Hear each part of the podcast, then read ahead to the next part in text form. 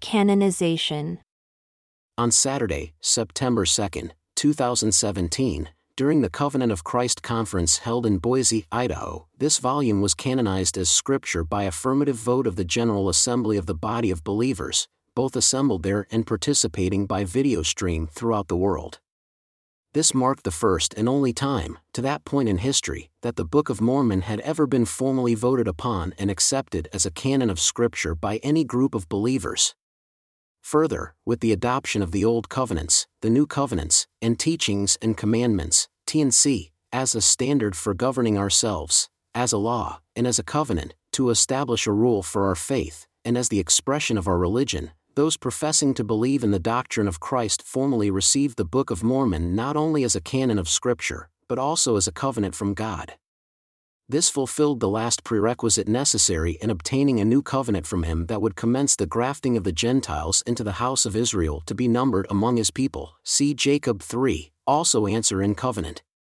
The following morning, the Lord offered his grafting covenant to the world, which was authoritatively administered by his servant Denver Snuffer Jr. and continues to be available to all who will receive it. See T&C 158. What follows is a transcription of the canonization proceedings, held at Eagle Island State Park in Eagle, Idaho on Saturday, September 2, 2017. Speaker, the scriptures to this point have been the result of thousands of hours of labor by dozens of volunteers. They were prayerfully presented to the Lord, who was asked to accept the labor as our best attempt to preserve and recover the scriptures provided to us in the restoration through Joseph Smith we ask the Lord to continue the work of the restoration and allow His revelations, work, covenant, and blessings to roll forth with us, and the things kept hidden be uncovered, and a fullness be given to us as a people.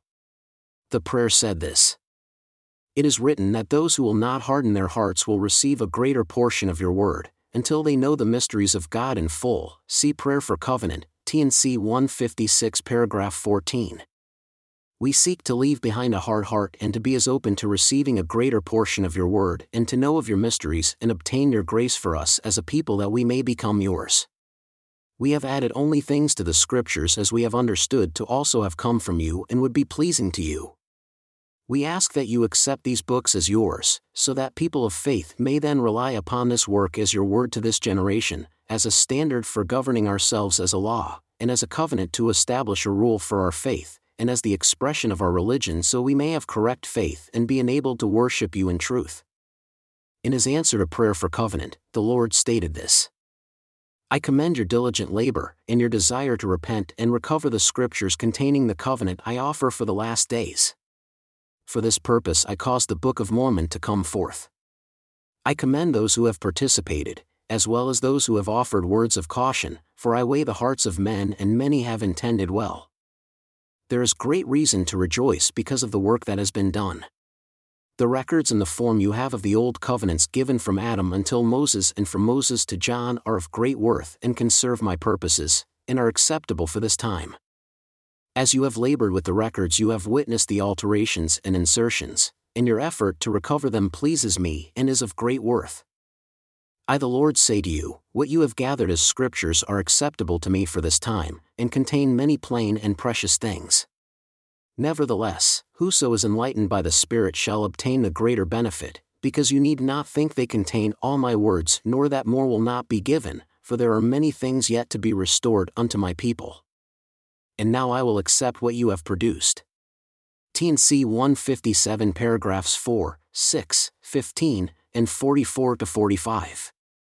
We now invite all of you, as a body of believers assembled in this conference and those who are viewing from at home, to also accept the content of the Scriptures Project as our new restoration scriptures, not only as our best effort to recover what has already been given, but also as an expression of our willingness to receive more. All those who choose to accept the Scriptures as a rule for our faith and as the expression of our religion, please stand. Let me read that one more time. All those who choose to accept the Scriptures as a rule for our faith and as the expression of our religion, please say, Yes. Thank you. Please be seated.